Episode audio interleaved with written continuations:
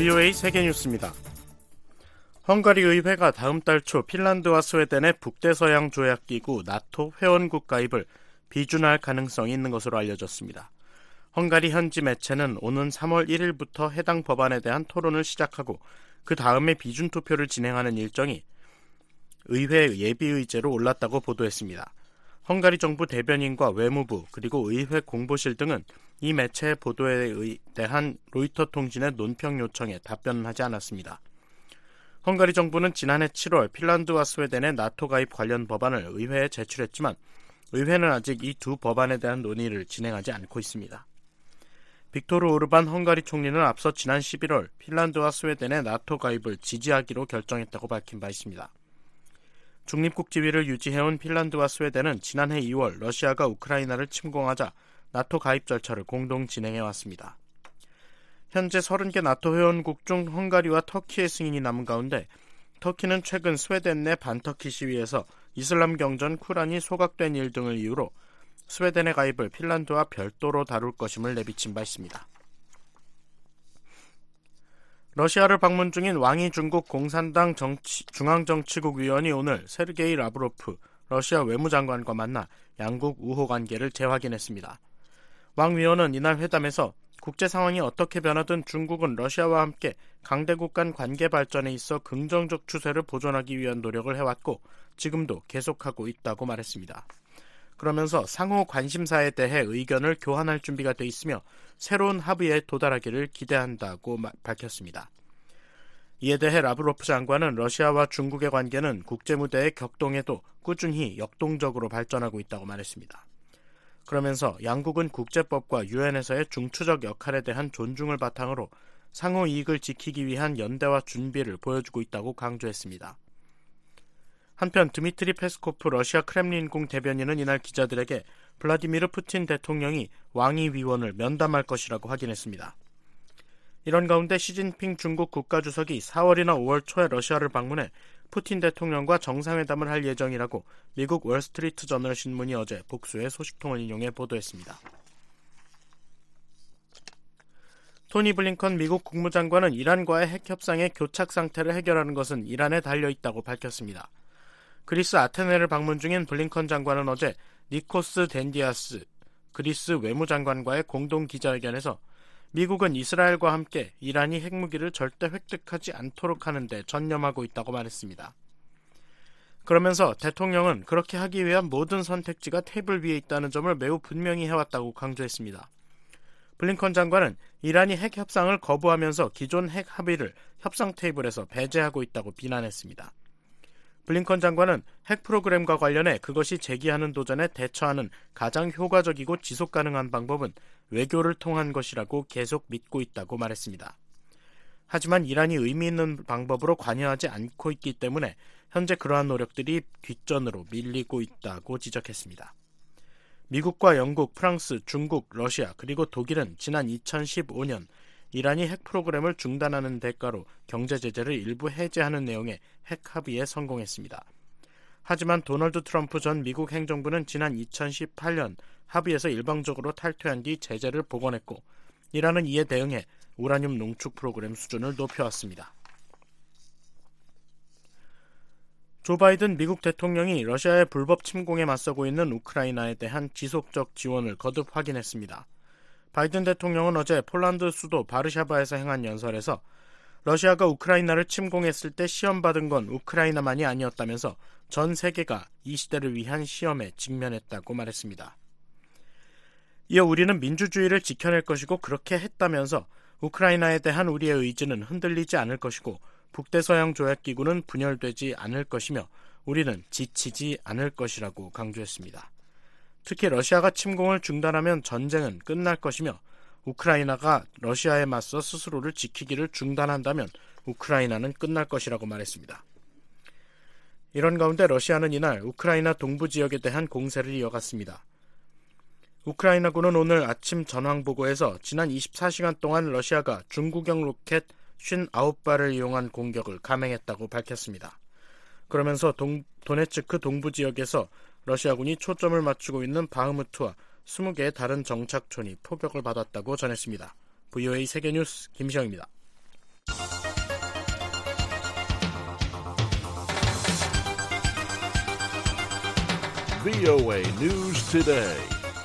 여러분 안녕하십니까 박동정입니다. 2월 22일 수요일 VOA 뉴스데이 2부 시작하겠습니다. 먼저 이 시각 주요 소식입니다.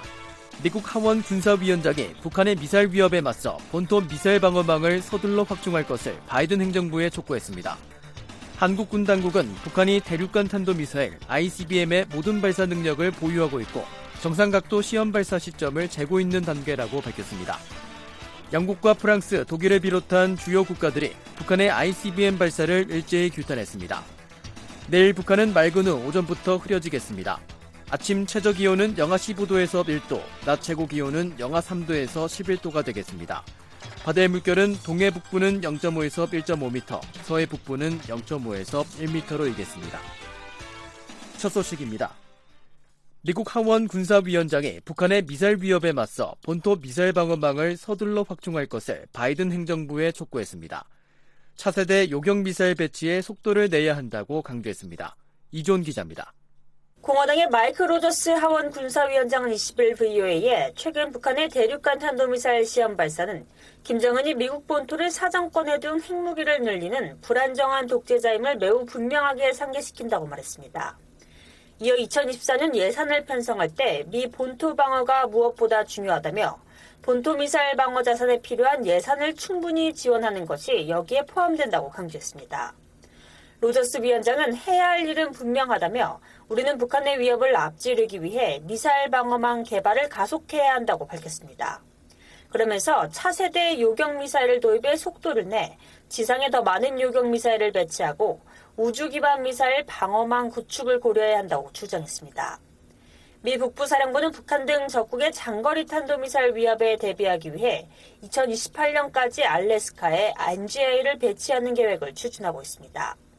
공화당의 마샤 블랙번 상원 의원은 지난 9일 트위터를 통해 북한은 이제 미국의 방어망을 압도할 수 있는 충분한 ICBM을 보유하고 있다며 북한을 포함한 중국, 러시아, 이란을 새로운 악의 축으로 거듭 호명한 바 있습니다.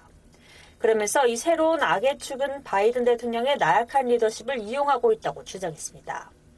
앞서 에이드리언 머슨 백악관 국가안보회의 대변인은 지난 18일 성명을 통해 미국은 북한의 ICBM 발사를 강력히 규탄한다며 이번 발사는 유엔 안보리 여러 결의에 대한 명백한 위반이라고 지적했습니다.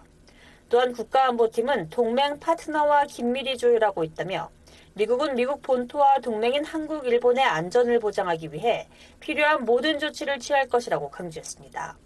다음 날인 19일 미국과 한국은 북한의 이번 ICBM 도발에 대응해 한반도 상공에서 전략 폭격기인 B-1B 랜서 등 미국의 전략 자산을 동원한 연합 공중 훈련을 실시했습니다. VOA 뉴스 이존입니다. 한국군 당국은 북한이 대륙간 탄도 미사일 ICBM의 모든 발사 능력을 보유하고 있고 정상 각도 시험 발사 시점을 재고 있는 단계라고 밝혔습니다.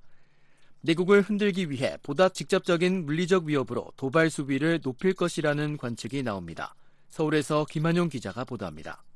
한국의 국방부 직할 정보기관인 국방정보본부는 22일 국회 정보위원회 업무보고에서 북한이 대륙간 탄도미사일 ICBM을 지금까지 정상각도로 발사하지 않았는데 북한에선 능력은 다 보유했고 다만 대미 압박을 위해 타임라인을 조정 중이라고 밝혔다고 집권여당인 국민의힘 정보위 간사인 유상범 의원이 전했습니다. 유 의원은 또 국방정보본부가 북한의 군사 정찰 위성의 발사 가능성에 대해서도 가능성이 매우 높다고 밝혔다고 말했습니다. 유 의원은 북한의 7차 핵실험에 대해선 핵폭탄의 소형화와 경량화를 완성하기 위해선 7차 실험이 필수적이라고 보고 있고 가능성도 있다고 판단하고 있다면서 풍계리 핵실험장 3번 갱도는 이미 소형 또는 대형 핵실험이 가능할 정도로 완성됐고 4번 갱도는 아직 확인이 안 되고 있다고 밝혔다고 전했습니다. 북한이 전술의 공격 수단이라고 밝힌 초대형 방사포에 대해선 방사포라기보다는 사실상 탄도미사일 시스템으로 발사하는 정도일 것으로 판단하고 있고 거기까지 가기엔 아직 쉽지 않을 것이란 입장이라고 유 의원은 밝혔습니다. 제1야당인 더불어민주당 정보위 간사 윤건영 의원은 업무보고에서 북한의 고체 추진 ICBM 개발 여부와 관련해선 연내 가능성에 대한 언급들이 있었다고 전했습니다. 북한은 지난 8일 인민군 창건 75주년 열병식에서 고체 연료 추정 ICBM을 처음 공개했습니다. 민간 연구기관인 한국국방안보포럼 신종우 사무국장은 한국 군당국이 북한의 ICBM 정상각도 발사를 사실상 시간 문제로 보고 있다고 말했습니다. 북한이 지금 생각하고 있는 건 일단 고갑발사를 통해서 동해안에서는 뭐 시험을 많이 했죠. 뭐 화성 17까지 시험한 이상 미국을 더욱더 압박하기 위한 정상각도 발사의 시간은 점점 다가오고 있다고 생각됩니다. 한국 국방부 산하 국방연구원 이호령 박사는 북한이 외부 사회에서 논란이 되고 있는 ICBM 탄두의 대기권 재진입 기술 확보를 증명하기 위해 ICBM을 정상 각도로 시험 발사할 수 있다고 말했습니다. 김여정 북한 노동당 부부장은 지난해 12월 담화에서 고각 발사만으로는 입증할 수 없고 실제 각도로 쏴봐야 알 수 있을 것이라는 논거로 북한 전략무기 능력을 폄훼하려 한다며 곧 해보면 될 일이고 곧 보면 알게 될 일이 아니겠는가라고 밝힌 바 있습니다. 이호령 박사입니다. 11월에 북한이 화성 17형 시험 발사 성공을 하고 나서 ICBM 부대라는 용어를 사용을 했고 이번에 열병식을 통해서 가장 많은 ICBM을 등장을 시켰고 이런 것들로 봤을 때 ICBM과 관련된 능력이 상당 부분 진전이 되어 있다라는 점을 예상을 해볼 수가 있는 거죠. 그런 면에서 재진입 기술이라는 부분도 발전 가능성 여부에 대해서는 생각을 하고 있어야 되는 거죠. 김여정 부부장은 ICBM 화성 15형을 동해상으로 발사한 다음 날인 지난 19일 담화를 내고 탄두의 대기권 재진입이 실패했다면 탄착 순간까지 탄두의 신호 자료들을 수신할 수 없다며 대기권 재진입 기술이 상당한 수준임을 시사했습니다. 하지만 한국합동참모본부는 북한이 아직 ICBM을 정상 각도로 발사한 사례가 없기 때문에 탄두의 대기권 재진입 등 기술적 완성도를 평가하기 어렵다는 입장을 유지하고 있습니다. 민간 연구기관인 한국군사문제연구원 김열수 안보전력실장은 북한이 정상각도 발사를 감행한다고 해서 곧바로 대기권 재진입 기술 완성을 의미하는 것은 아니라고 말했습니다. 북한이 정상각도로 발사한다고 하더라도 그것이 신뢰성을 가지려고 하면 적어도 북한이 몇 년매를 며칠 몇 시에 ICBM이 어느 장소에 떨어질 것이라는 것을 미리 공고하고 실제로 그 자리에 떨어졌을 때 이 ICBM에 대한 신뢰성은 담보를 받게 되고 국제사회는 이를 믿게 될 겁니다. 한편 북한은 안토니오 구테우스 유엔 사무총장이 미국과 한국의 군사 행동에는 눈 감고 북한에만 불공평한 잣대를 들이대고 있다고 맹비난했습니다. 김성경 북한 외무성 국제기구 담당 부상은 22일 대외관용 조선중앙통신을 통해 발표한 담화에서 미한의 우려스러운 군사행동에 눈 감고 침묵하던 유엔 사무총장이 북한의 정당한 자위권 행사를 도발과 위협으로 모독하는 불공정한 태도를 취하는 데 대해 강력히 항의한다고 밝혔습니다. 또 한반도에서 누구도 원치 않는 상황이 발생할 경우 유엔 사무총장이 무거운 책임에서 자유로울 수 없음을 명백히 한다고 경고했습니다. 국제사회의 이른바 이중잣대를 비난하고 미국의 대북 적대시 정책에 모든 책임이 있다는 기존 주장을 되풀이한 겁니다. 한국외교부 산하 국립외교원 김현욱 교수는 정찰 풍선 사건과 우크라이나 전쟁 장기화로 미중, 미러 갈등이 격화되고 있는 가운데 북한의 대미 도발 수위가 한층 올라갈 것으로 예상했습니다. 미국이 발간한 국방 전략서에 보면 북한은 지속적인 위협이다라고 했는데 지속적인 위협 가지고는 미국을 움직일 수 없으니 이제는 ICBM을 넘어서 핵 실험까지도 갈 것이고 그래도 움직이지 않으면 미국을 직접적으로 위협한다는 걸 보일 수 있는 그런 뭔가를 계속 보여줄 수밖에 없지 않을까 이런 생각을 합니다.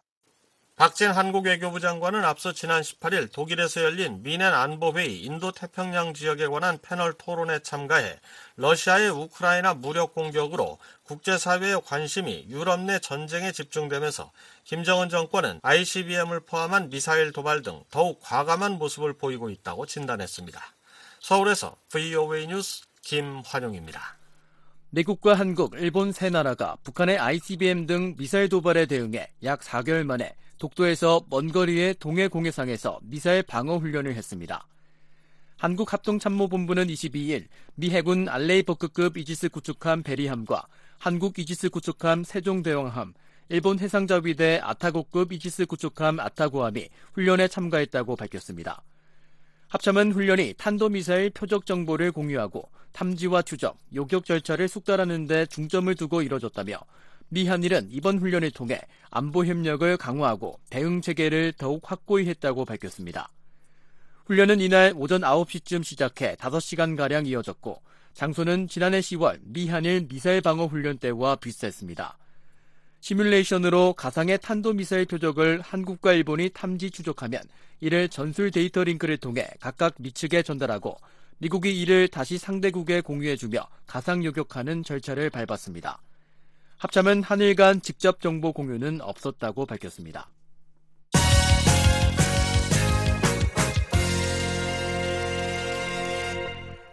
영국과 프랑스, 독일을 비롯한 주요 국가들이 북한의 ICBM 발사를 일제히 규탄했습니다. 주변국과 국제 안보를 심각하게 위협한다며 유엔 차원의 단합된 대응이 절실하다고 강조했습니다. 조상진 기자가 보도합니다. 유엔 안보리 상임이사국인 프랑스 정부가 북한의 최근 대륙간 탄도미사일 ICBM과 초대형 방사포 발사에 대해 강한 우려와 규탄 입장을 밝혔습니다. 프랑스 외무부는 21일 대변인 명의의 성명을 통해 프랑스는 지난 18일 대륙간 탄도미사일 발사와 20일 단거리 탄도미사일 발사를 강력히 규탄한다며 영내 안정과 국제 안보에 심각한 위협인 북한의 핵과 탄도미사일 프로그램이 지속되는 상황에 직면해 깊은 우려를 표한다고 말했습니다. 이어 북한이 국제적 의무를 즉각 준수하고 핵과 탄도미사일 프로그램에 완전하고 검증 가능하며 되돌릴 수 없는 포기에 착수할 것을 촉구한다고 덧붙였습니다. 그러면서 캐서린 콜로나 외무장관이 지난 토요일 독일 뮌헨에서 열린 주요 7개국 G7 외무장관 회의에서 강조했듯이 프랑스는 관련 유엔 안보리 결의를 확실히 이행하기 위해 파트너들과 함께 총력을 기울이고 있다고 강조했습니다. 또 다른 안보리 상임이사국인 영국 정부도 북한의 ICBM 발사를 강하게 성토했습니다. 영국 외무부는 20일 보도자료를 통해 이날 유엔 안보리 회의에서 바보라 우드워드 유엔 주재 영국 대사가 전달한 영국 정부의 단호한 입장을 재확인했습니다. 우리는 국제 평화와 안보를 명백히 위협하는 안보리 결의의 심각한 위반을 가장 강력한 용어로 규탄하며 북한이 불법적인 활동을 중단하고 미국과 한국이 거듭 제안한 대화에 의미 있게 참여할 것을 지속적으로 촉구한다는 것입니다.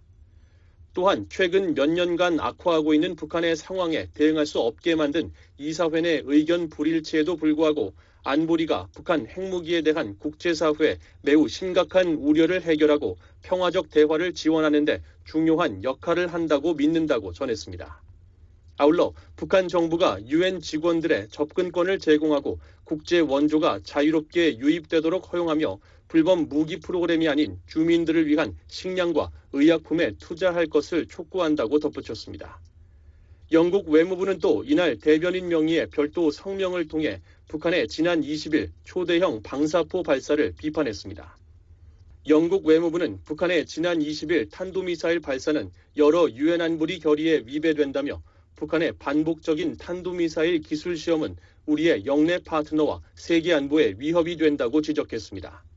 그러면서 영국은 북한이 대화에 복귀하고 비핵화를 향한 신뢰할 수 있는 조치를 취하도록 촉구하기 위해 파트너들과 계속해서 긴밀히 협력하고 있다고 강조했습니다. 지난해 북한의 이딴 미사일 발사에 지속적으로 목소리를 높였던 독일 외무부도 19일 성명을 내고 규탄에 동참했습니다. 독일은 성명에서 독일 연방정부는 18일 감행된 북한의 불법적인 대륙간 탄도미사일 발사를 가장 강력한 용어로 규탄한다며 미사일 발사는 영내 파트너의 안보와 국제 안보를 노골적으로 위태롭게 한다고 말했습니다. 이어 북한은 대량 살상 무기와 탄도미사일 개발 프로그램을 완전하고 불가역적이며 검증 가능하게 중단해야 한다며 북한이 계속해서 유엔 안보리 결의를 위반하는 것은 매우 우려스러운 일이라고 비판했습니다. 그러면서 우리는 북한이 유엔 안보리 결정을 완전히 이행하고 미국과 한국이 제시한 제안을 받아들여 진지한 대화에 임할 것을 촉구한다고 밝혔습니다.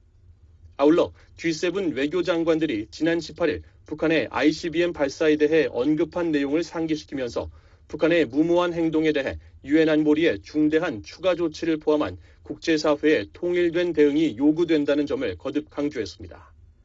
인도 태평양 영내 국가인 뉴질랜드와 타이완도 북한의 이딴 미사일 도발이 영내 안보와 안정에 미치는 악영향을 우려하며 비판적인 입장을 나타냈습니다. 뉴질랜드 외무부 대변인실은 21일 BOA에 북한의 탄도미사일 발사는 유엔 안보리 결의를 위반하고 한반도와 더 넓은 인도 태평양 지역의 안보와 안정을 위협한다고 밝혔습니다. 아울러 뉴질랜드는 한반도와 더 넓은 지역의 긴장이 고조되는 것에 우려하고 있다면서 우리는 북한이 평화와 안보를 지원하는데 건설적으로 참여할 것을 거듭 촉구한다고 말했습니다. 또한 북한이 국제적 의무를 준수하고 추가 실험을 자제하며 한반도의 항구적이고 안정적인 평화 구축을 위한 건설적인 대화에 참여할 것을 촉구한다고 강조했습니다. 타이완 외무부도 18일 성명에서 유엔 안보리의 금지 사항을 무시하고 영내 평화와 안정을 위태롭게 하는 북한의 고의적 미사일 시험 발사에 대해 거듭 강력히 규탄한다고 밝혔습니다. 특히 인도태평양 영내 민주주의 공동체의 주요 구성원인 타이완과 한국은 공산 독재 정권의 군사적 위협에 직면해 있다며 중국과 북한이 영내 민주주의 국가에 가하는 위협을 비판했습니다. 또한 타이완은 계속해서 북한의 군사적 위협과 도발 행위에 대해 면밀히 주시할 것이며 한반도 전역의 평화와 번영, 비핵화 촉진을 위해 같은 생각을 가진 국가들과 협력할 것이라고 밝혔습니다. 그러면서 타이완은 전체주의의 팽창과 침략을 억제하고 자유롭고 개방적인 인도 태평양 보호를 위해 국제사회와 협력할 것이라고 강조했습니다. BOA 뉴스 조상진입니다. 주요 7개국 G7 외교장관이 메넨 안보회의 공동성명을 통해 북한의 ICBM 발사를 규탄했습니다. 유엔 안보리가 중대한 조치를 취해야 한다며 국제사회의 단합된 대응을 촉구했습니다. 함지아 기자가 보도합니다. 주요 7개국 G7 외교장관이 북한의 최근 대륙간 탄도미사일 ICBM 발사를 규탄하고 각국의 유엔 안보리 결의 이행을 촉구했습니다. G7 외교장관들은 21일 발표한 독일 미넨 안보회의 공동성명에서 G7 회원국은 북한이 2월 18일 발사한 추가 ICBM을 가장 강력한 용어로 규탄한다며 이는 유엔 안전보장이사회 결의를 노골적으로 위반한 것으로 국제 평화와 안보를 위협한다고 지적했습니다. 성명은 장관들은 북한이 안보리 관련 결의에 따른 모든 의무를 완전히 준수할 것을 강력히 촉구했다며 북한의 무모한 행동은 유엔 안보리의 추가 중대 조치를 포함한 국제사회의 단합된 대응을 필요로 한다고 강조했습니다. 아울러 모든 나라의 유엔 안보리 결의를 완전하고 효과적으로 이행할 것을 촉구했다고 덧붙였습니다. 앞서 G7 외교장관은 지난 17일부터 20일까지 열린 유엔 안보회의에서 별도로 G7 외교장관 회담을 개최했습니다. G7은 소위 선진국으로 불리는 미국, 영국, 프랑스, 독일, 이탈리아, 일본, 캐나다 간 협의체입니다. 앞서 북한은 한반도 시각 18일 평양 순안 일대에서 대륙간 탄도미사일 화성 15형을 발사했습니다. 유엔 안보리는 이에 대응해 20일 긴급회의를 개최하고 대응책을 논의했습니다. 이 자리에서 린다 토머스 그린필드 유엔 주재 미국 대사는 북한의 ICBM 발사를 규탄하는 의장 성명을 제안했습니다. 의장 성명은 상임이사국 반대 없이 전체 이사국 중 과반이 찬성해야 채택될 수 있지만 상임이사국인 중국과 러시아는 미국에 협조하지 않겠다는 뜻을 밝혀 난항이 예상됩니다. 토마스 그린필드 대사는 이날 회의가 끝난 직후 자신의 트위터에 만약 두 이사국이 계속해서 안보리의 임무 수행을 방해한다면 우리는 북한이 도전적으로 이러한 무기를 개발하고 시험할 것으로 예상해야 한다고 지적했습니다. 또한 안보리가 행동하지 않는 것은 수치스러운 것을 넘어 위험하다고 비판했습니다. 뷰이 뉴스 함자입니다. 미국의 한반도 전문가들은 북한의 최근 미사일 도발에 대해 미한 양국을 동시에 겨냥하는 핵전쟁 연습이자 확산 억제의 신뢰성을 떨어뜨리려는 의도라고 분석했습니다. 고도화된 북한의 전술 핵무기 위협을 더 이상 막을 수 없게 됐다는 비관적 분석이 나오지만 미국의 방위 공약과 미한 연합 군사력은 여전히 북한의 위협을 압도한다는 인식도 여전합니다. 조은정 기자가 보도합니다. 카네기 국제평화재단의 안키판다 선임 연구원은 이틀 간격으로 이어진 북한의 최근 미사일 도발을 미국과 한국을 겨냥한 핵전쟁 리허설로 규정했습니다. They are rehearsing for nuclear war effectively. I think between the ICBM launch and the 600mm system, they're showing that they have. 판다 연구원은 21일 BOA에 북한은 실질적으로 핵 전쟁을 연습하고 있다며 ICBM과 600mm 초대형 방사포 사이에 가용한 전략적 전술적 옵션이 다양하다는 것을 보여주고 있다고 평가했습니다. 특히 단거리 무기의 경우 북한은 스텔스기가 배치된 한국의 비행장에 선제적으로 사용할 것임을 이미 분명히 밝혔다고 지적했습니다. 에반스 리비어 전 국무부 동아태 담당 수석 부차관보도 북한은 한국, 미국, 일본과 실제로 충돌할 경우 사용할 수 있는 다양한 역량을 과시하려 한다고 말했습니다. North Korea is attempting to, demonstrate the range of capabilities that it would be prepared to use 시험 발사 무기들의 실제 작동 여부와 관계없이 이런 무기들을 동원할 준비가 돼 있다는 신호를 미국과 한국, 일본에 보내는 것이라는 설명입니다. 패트릭 크로닌 허드슨 연구소 아시아 태평양 안보석자는 북한은 미한 동맹에 대한 위협을 확대하고 싶어 한다고 지적했습니다. 전략 무기로는 미국을 타격하고 전장용 핵무기로는 한국을 인질로 잡겠다는 의도를 부각함으로써 그런 목적을 달성하려는 것으로 봤습니다. 실제로 북한은 최근 시험한 600mm 초대형 방사포가 전술의 공격 수단이라며 한국의 작전 비행장을 초토화할 수 있다고 위협했습니다. 판다 연구원은 전술 핵무기 공격은 심각한 결과를 초래한다며 북한의 맹 공격을 방어할 수 있는 신뢰할 만한 방법은 없다고 주장했습니다. consequences of tactical nuclear weapons are serious. Uh, there is no reliable way to defend against a North Korean onslaught. Missile defense will be 또한 미사일 방어망도 북한의 전술의 공격을 막기에 역부족이라고 평가했습니다. 한국이 입을 피해를 다소 줄일 수는 있지만 한국의 도시나 인근에서 전술 핵무기 단 한 개만 폭발해도 끔찍한 결과를 초래할 것이라는 암울한 전망입니다. 이런 최악의 시나리오를 피하기 위해 판다 연구원이 제시한 해법은 재래식 전쟁 억제이지만 이 역시 쉽지 않다는 단서가 달렸습니다. 남북한이 재래식 전쟁에서 맞붙는 순간 북한이 핵무기를 사용할 위험이 상당해 방어망 등 군사 기술로 해결할 수 없다는 이유를 들었습니다. The moment at which the two Koreas begin to find themselves uh, in a conventional conflict, the risk of nuclear use by North Korea will, I think. 따라서 북한과 협력해 위험 감소 노력을 기울이는 게 상책이지만 남북한 간 적대적 관계 등 현재의 환경에서 이를 실천하기는 말처럼 쉽지 않다고 판다 연구원은 설명했습니다. 브루스 클링너 헤리티지 재단 선임 연구원은 북한의 고도화되는 전술의 위협을 억제하고 실제 충돌이 일어날 경우 격퇴할 수 있을지는 결론이 나지 않았다면서도 한국과 일본 공격에 특화된 북한의 무기 역량과 진화에 더 무게를 뒀습니다. Well, it's certainly uh, an open question. Um, North Korea has had tactical nuclear weapons that could range Japan and, and South Korea for about a decade. 구체적으로는 북한은 일본과 한국을 사정권에 두는 스커드와 노동 미사일에 전술 핵 무기를 탑재할 수 있는 능력을 10년 전부터 보유했고 이제는 전장용 소형 핵무기 등 개량된 신세대 전술 핵 무기 개발에 나섰다는 예를 들었습니다. 반면 데이비드 맥스웰 민주주의 수호재단 선임 연구원은 김정은이 역량을 과시한다고 해서 이를 격퇴할 수 없다는 뜻이 아니다라며 미국과 한국의 미사일 방어망에 더 큰 신뢰를 보였습니다. 특히 600mm 초대형 방사포에 재래식 무기를 탑재하든 핵무기를 탑재하든 방어 원리는 같다는 전제하에 한국형 삼축 체계가 작동할 것이라고 강조했습니다. 완벽한 방어는 없지만 킬체인, 한국형 미사일 방어 체계, 한국형 대량 응징 보복 체계가 방어에 도움이 될 것이라는 설명입니다. Well, whether a 600mm rocket launcher has a conventional weapon or a nuclear weapon, it's the same defense. So Korean Air and Missile Defense 게다가 한국이 장거리 정밀 타격 능력과 미사일 방어 역량 등 군사력을 지속적으로 향상시키고 있고 미한일 미사일 방어망 통합적으로 움직이는 것도 한국의 방어 역량 증진에 도움이 된다고 맥스웰 연구원은 분석했습니다.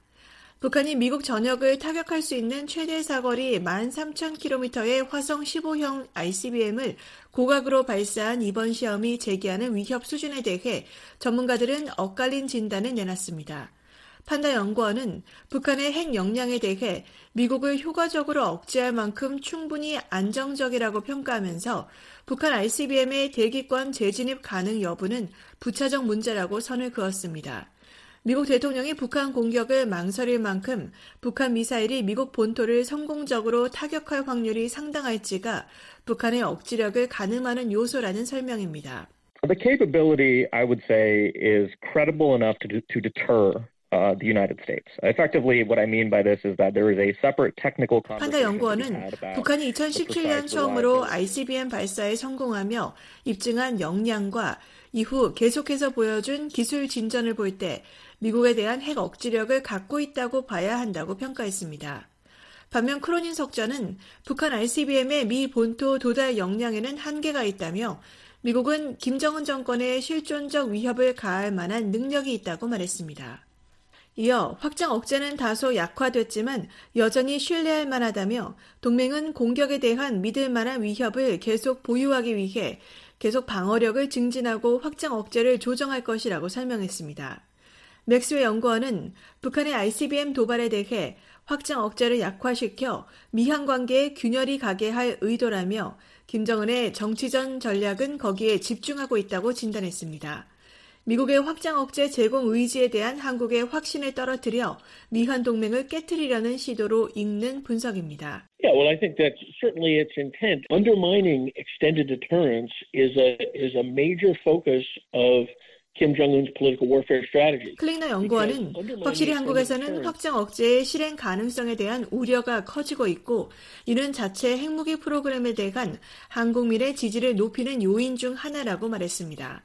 그러면서 이에 대한 미국의 대답은 철통 같은 방위 공약이라고 강조했습니다. Uh, the U.S. responds that our commitment is ironclad. We have a mutual defense treaty. We have decades of presidential and senior leadership affirmations of 특히 미국과 한국은 상호 방위 조약을 맺고 있고 미국 대통령과 지도부가 조약상의 공약과 확장 억제의 강력함을 확인했으며 2만 8천 명의 미군이 한반도에 주둔한다는 점을 미국의 굳건한 약속으로 제시했습니다.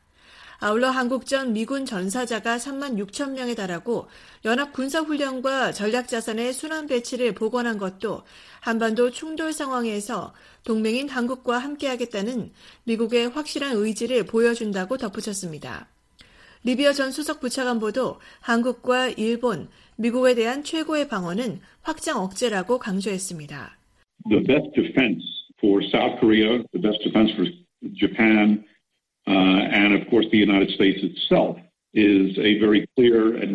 리비아 전 수석 부차관보는 미국의 확장 억제가 그 어느 때보다 명확하고 강력하다는데 의심의 여지가 없다며 북한이 핵을 사용할 경우 정권 종말을 불러올 것이라는 점을 미국이 분명히 밝혔다고 말했습니다.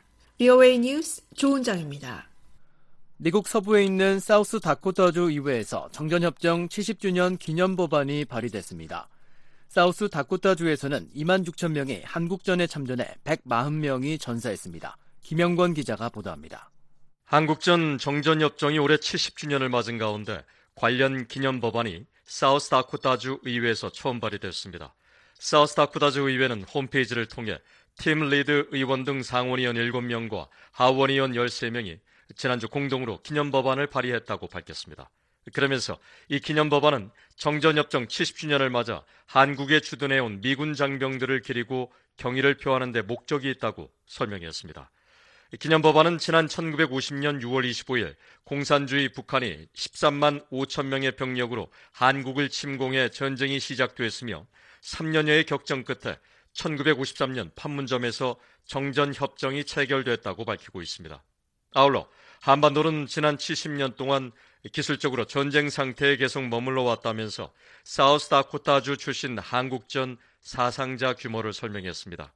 사우스다코타주 출신 약 2만 6천 명이 한국의 자유와 민주주의 수호를 위해 한국 국군, 다른 20개국 유엔 회원국과 200만 명에 달하는 미군의 일원으로 한국전 참전을 위해 배치됐다는 것입니다.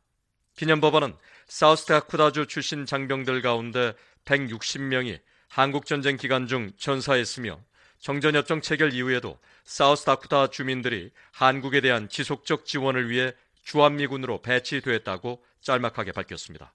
사우스다코타주는 인구가 90만 명밖에 안 돼 미국 50개 주 가운데 46위로 인구가 적습니다. 또 면적은 20만 제곱킬로미터로 한반도 면적과 거의 비슷합니다. 한편 미국 정부 연방의회 다른 주들도 올해 정전협정 70주년을 맞아 비슷한 내용의 기념 법안과 결의안 행사들을 준비 중인 것으로 알려졌습니다. 뒤에 뉴스 김영권입니다. 마이클 맥카울 미국 하원 외교위원장이 타이완 등 아시아 주요 동맹국들을 순방할 계획입니다. 한국과 일본도 방문할 것으로 예상됩니다. 이존 기자입니다. 올해 초 하원 외교위원장으로 임명된 공화당의 마이클 맥카울 하원 의원이 위원장으로서 첫 해외 일정으로 아시아를 순방할 계획인 것으로 확인됐습니다.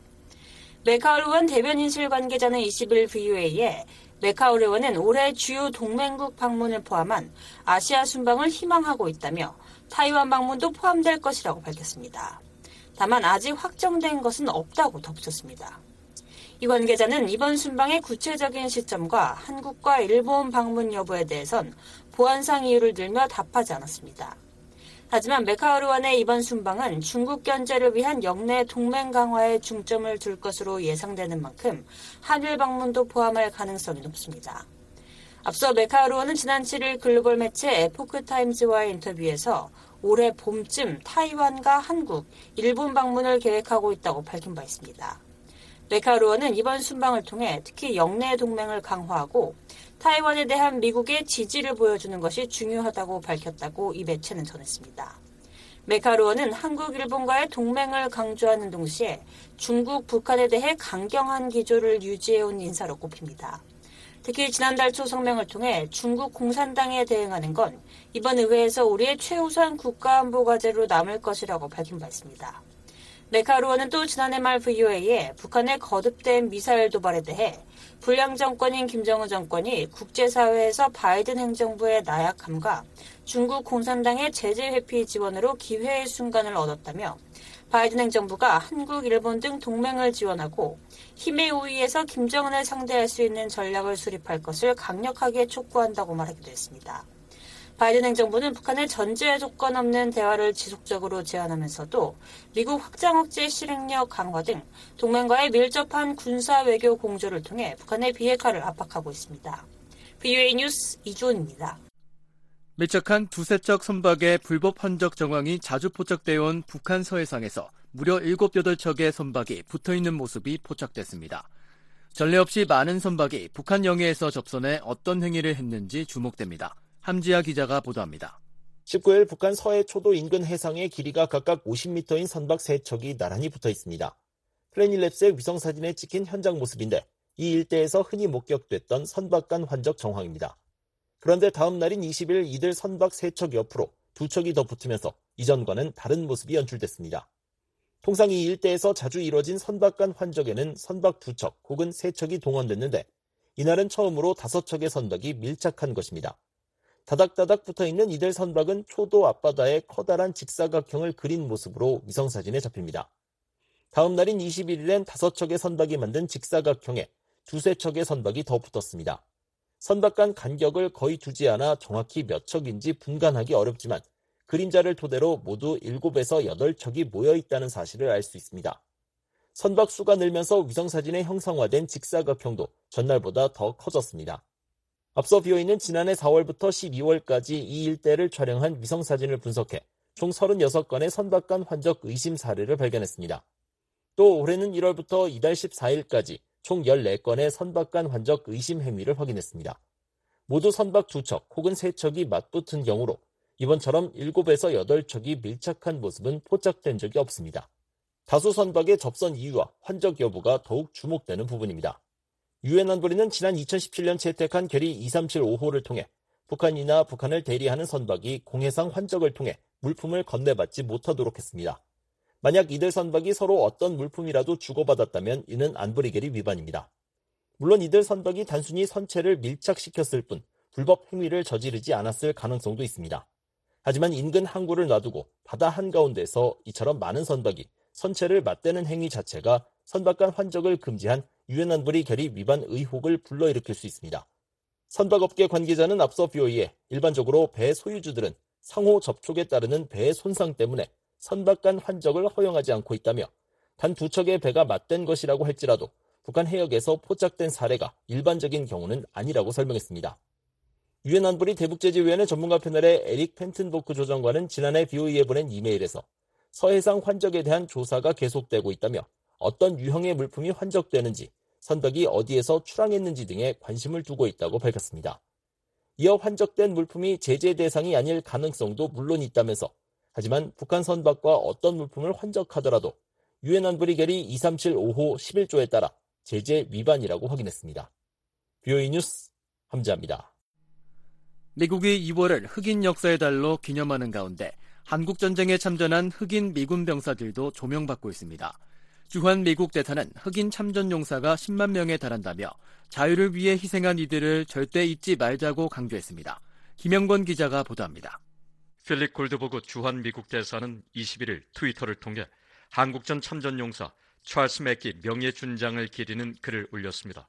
골드버그 대사는 맥기 명예준장은 미국 최초 흑인 전투비행단이었던 터스키기 비행단 소속으로 한국전쟁 당시 100회 임무를 포함해 409회에 달하는 출격 임무를 용감하게 수행했다고 밝혔습니다. 지난해 102세로 타계한 맥기 명예준장은 미국에서 인종차별이 심각하던 1940년대 학군단으로 미국 육군에 입대해 2차 세계대전과 한국전쟁, 베트남 전쟁까지 참전한 영웅 중 한 명입니다. 도널드 트럼프 전 대통령은 재임 시절인 2020년 예비역 대령인 그를 백악관으로 초청해 명예준장으로 진급시키며 경의를 표했었습니다. 미국은 해마다 2월을 흑인 역사의 달로 지정해 흑인들이 미국의 이바지한 업적을 기념하고 있습니다. 골드버그 대사는 지난주 동영상을 통해 미국 최초 흑인 대통령인 바락 오바마 대통령이 말했듯이 흑인의 역사는 미국의 역사라고 강조했습니다.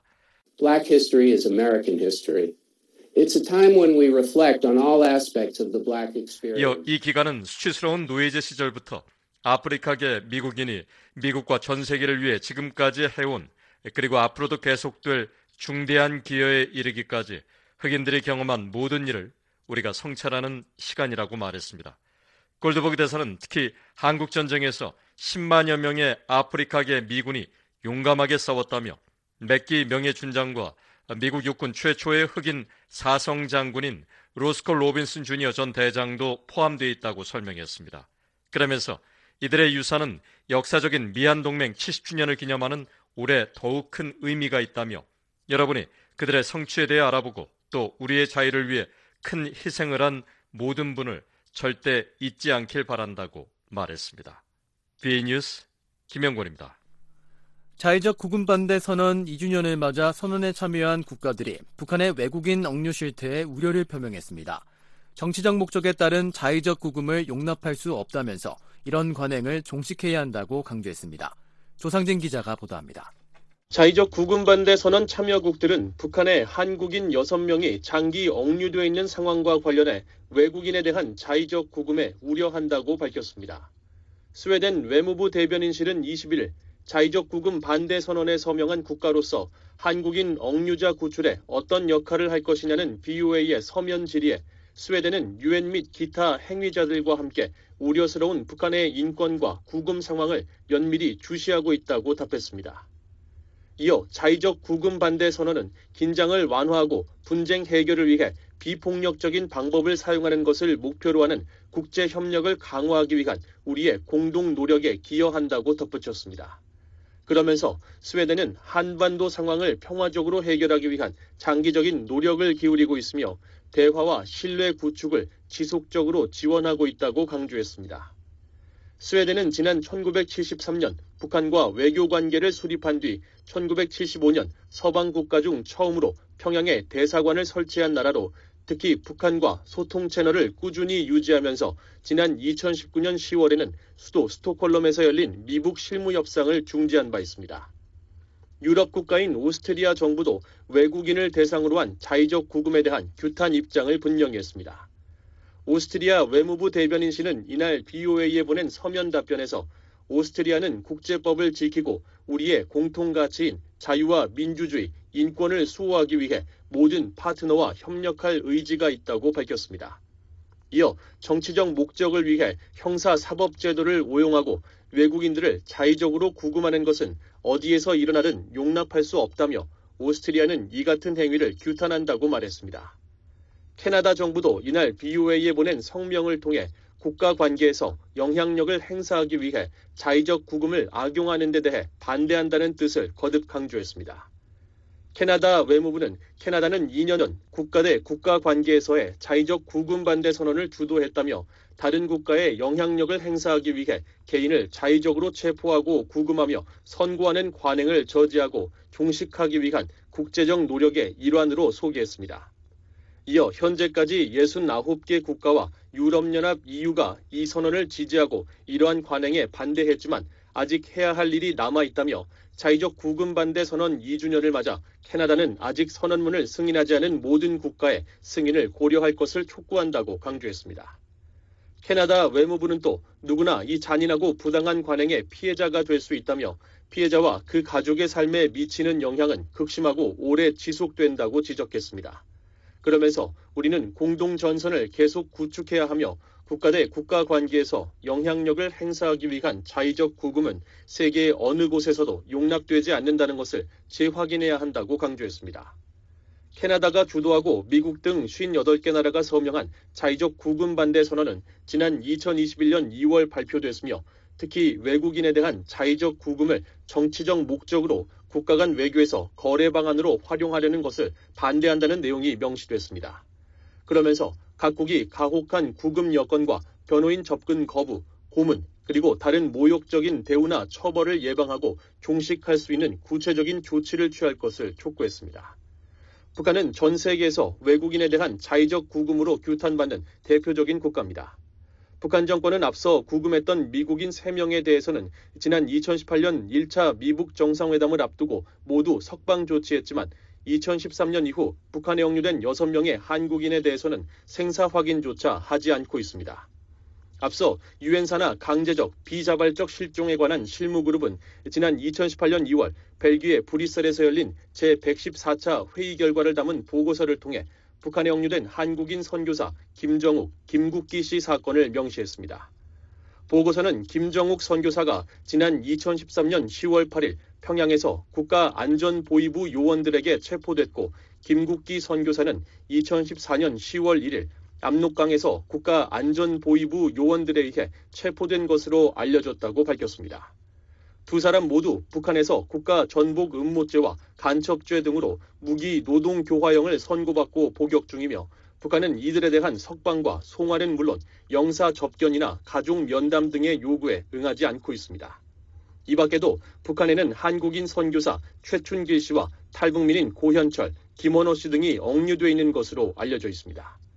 지난 1980년에 설립된 강제적 비자발적 실종에 관한 실무그룹은 피해자 가족이나 민간 단체들로부터 실종 사건을 접수해 심사한 뒤 이를 납치 의심 국가들에 통보하고 명확한 조사 결과를 보고하도록 요청하고 있습니다. BOA 뉴스 조상진입니다. 한국전쟁 정전협정 70주년을 맞아 한국 정부가 거동이 불편한 유엔 참전국 참전용사들을 직접 찾아가 감사를 전하는 행사를 확대할 예정입니다.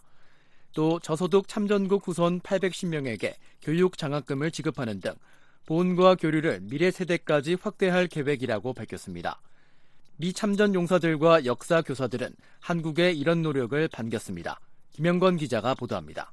한국 국가보훈처는 20일 유엔 참전국 참전용사들에 대한 보훈 행사와 교류를 더욱 확대할 예정이라고 밝혔습니다.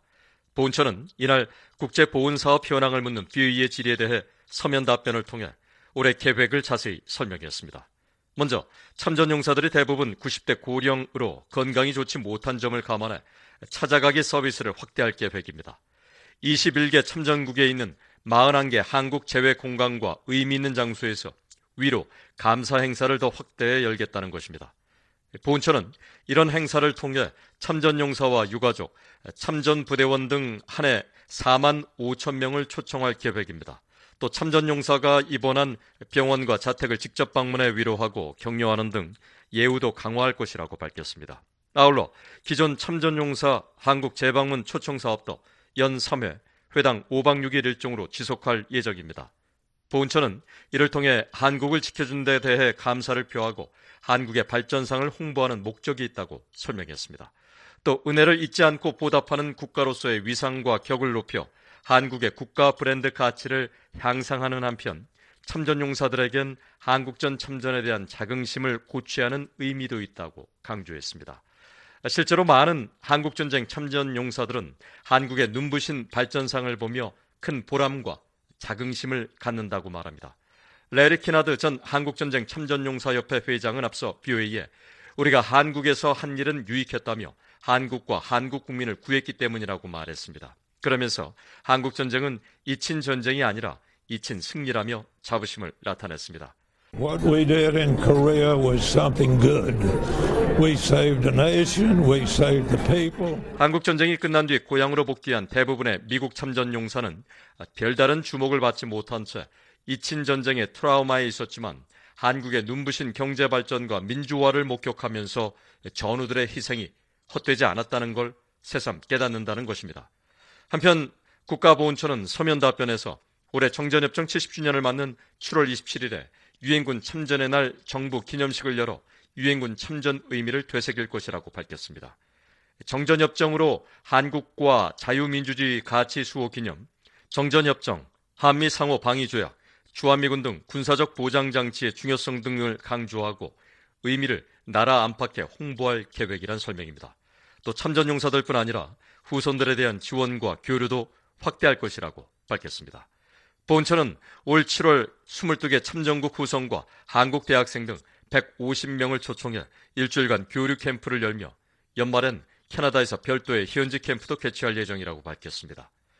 지난 2018년 네덜란드에서 시작한 참전국 현지 캠프는 2019년 태국, 2020년 뉴질랜드, 2021년 벨기에, 지난해엔 미국에서 열렸습니다. 눈길을 끄는 건 참전국 참전용사 후손에 대한 장학 사업입니다.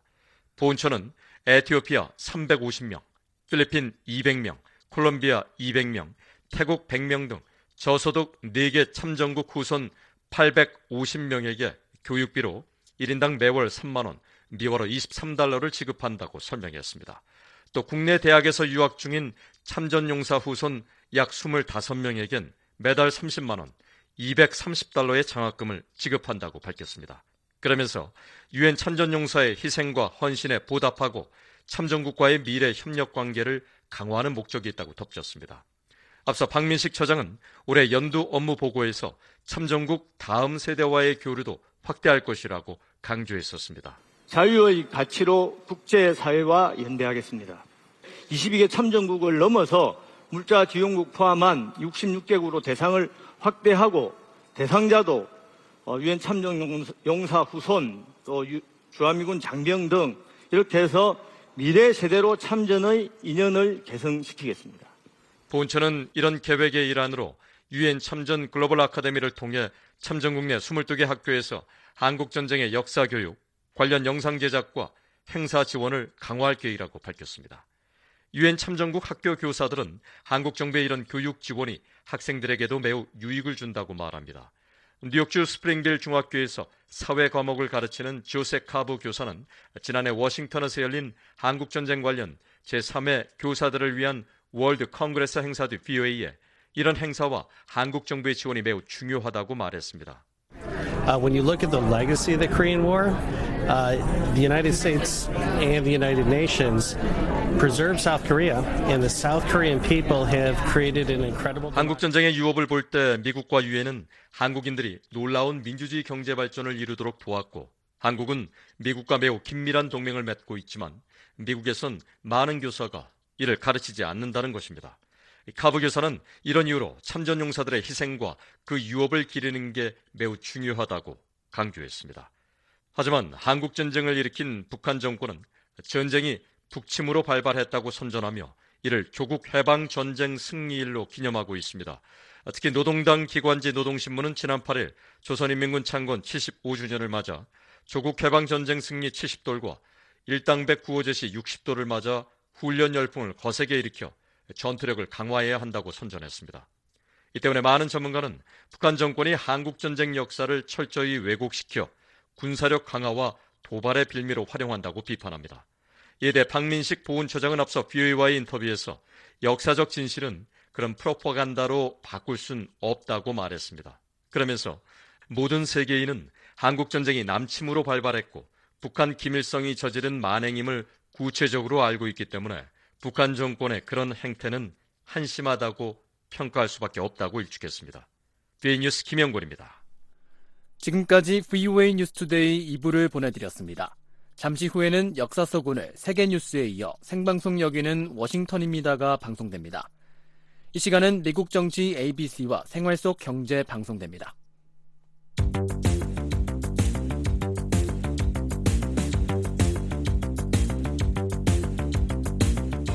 역사 속 오늘 1732년 2월 22일 미국 건국의 아버지 조지 워싱턴이 버지니아주의 한 부유한 농장주의 아들로 태어납니다. 워싱턴은 15살 때부터 토지 측량관으로 일했고 21살 때 버지니아 민병대에 입대해 프랑스 인디안 전쟁에 참전합니다. 당시 미국은 영국의 식민 지배 아래 있었고 영국은 미국 사람들에게 지나치게 많은 세금을 요구하는 등 가혹한 통치를 행했습니다. 미국은 1775년 독립전쟁을 일으킵니다.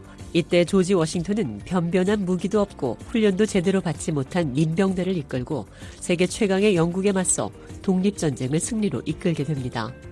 그리고 1789년 미국의 초대 대통령에 선출됩니다. 이후 대통령에 재선된 워싱턴은 1797년 임기가 끝나자 많은 사람들로부터 계속 대통령에 머물러 달라는 요청을 받게 됩니다.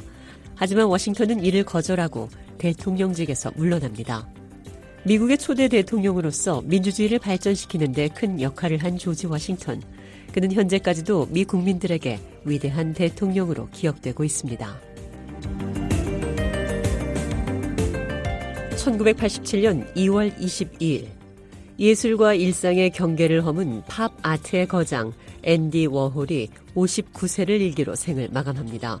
1928년 미국 북동부 펜실베니아주의 피츠버그에서 태어난 앤디 워홀은 카네기 멜론 대학에서 상업 예술을 공부했습니다. 졸업 후 앤디 워홀은 보그나 뉴요커 같은 잡지사에서 상업 예술가로 일하게 됩니다. 1960년대 미술가로 데뷔한 워홀은 수프 통조림이나 콜라병 같은 일상 소재를 예술로 표현한 이른바 팝 아트를 시작합니다. 워홀의 대표작에는 실크 스크린이라는 판화 기법으로 표현한 마릴린 먼로와 마이클 잭슨의 초상 등이 있습니다. 워홀은 하지만 공장이라고 이름 붙인 자신의 작업실에서 판화 기법을 이용해 똑같은 이미지를 반복적으로 만들어내 철저한 상업주의자라는 비판을 받기도 했습니다. 팝 아트라는 새로운 장르를 개척해 미술의 대중화에 크게 기여한 앤디 워홀은 1987년 2월 22일 59세의 나이로 생을 마감합니다.